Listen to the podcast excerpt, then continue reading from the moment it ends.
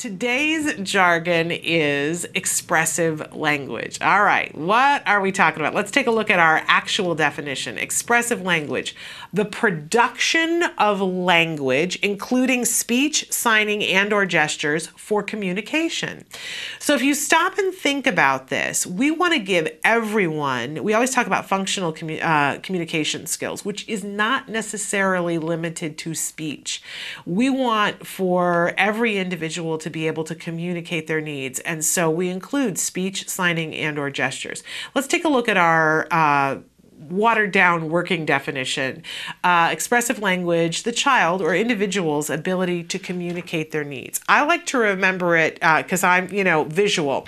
So we talked the other day about receptive language, and I think of that as what comes in, what we're receiving, receptive, right? Expressive is what goes out, what we're sending out towards another person or to a group of people. So are we able to communicate our needs to somebody else, and are we able to take in information. So that's receptive and expressive. On the expressive side, I'll be really honest with you, it's sometimes more noticeable, so we put more attention to it. If we see that a child isn't speaking um, or is not communicating their needs, it's an immediate thing, right? It, it's, you know, we talk about, oh, your kitchen's on fire. When we don't have expressive language, it tends to be the thing that we notice first. A lot of times people don't notice where their child's or, or individual that they're working with, where the receptive language is. And I had said to all of you on Tuesday, I think it's key to understand the difference between these two things and know exactly where you are in space. And if you're working with an individual who's on the autism spectrum, it's key to know where they are, what the balance is.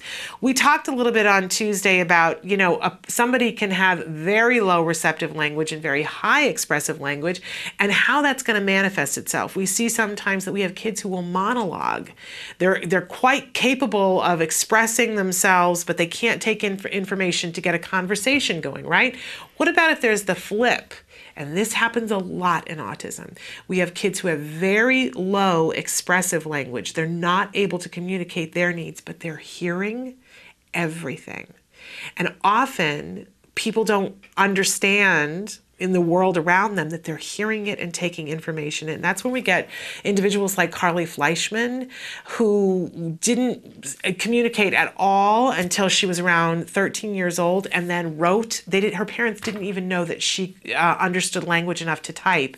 She took a computer that was sitting next to her that somebody else was working on and wrote, "Help, my teeth hurt." You know, what a happy and joyous moment to break through and understand that Carly was getting all that information, but a devastating moment for her parents too to realize, all this time she's been taking in information. It's one of the reasons why we say we have to presume intelligence.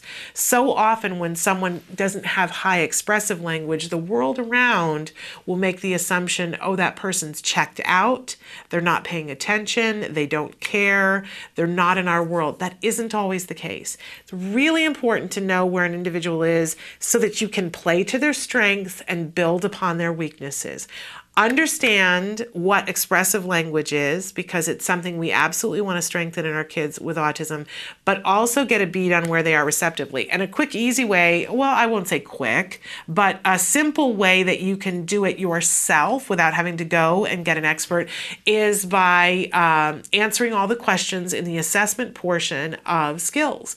Once you do that, it gives you a graph that shows you exactly where the individual's receptive skills are and where they should be for that age range that they are in. It shows you, okay, this is how far away we are from where we need to be. In some cases, you find, oh, my child has a strength here that's stronger than the typical for somebody this age.